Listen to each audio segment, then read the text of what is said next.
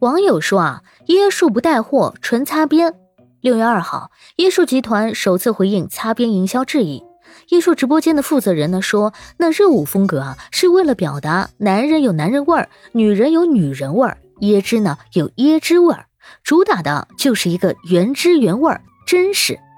先赞后听，比个爱心。你好，欢迎收听播客节目《热点情报局》，我是主播小苹果，人称相亲界的一朵奇葩，一股清流。负责人还表示说啊，对于模特呢，集团有自己的一套审美标准，回归九零年代，无论男女呢，都要求自然真实、阳光辨识度高。椰树的下一步打算啊，更是炸裂，将在线上售卖总裁背心，由公司总裁的专属裁缝定制。别人直播带货产品，椰树直播啊带货背心；别人直播为了带货，椰树直播啊带的全是段子。网友总结的好啊，说道：椰树认认真真做产品，勤勤恳恳玩擦边，不带货只擦边。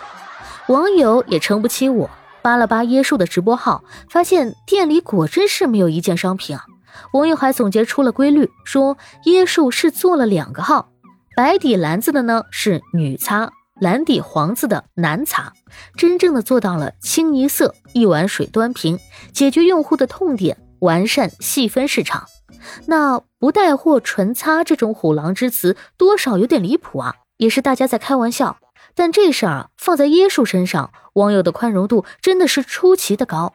网友说：“这哪是擦边呢？”这分明是一群充满青春荷尔蒙的阳光男女，女孩们穿的都是正常衣服，又不是在恶搞低俗。椰树审美正常，男生呢健康帅气，女生自然美丽，看着自然又舒心，至少有一种能吃饱饭的感觉。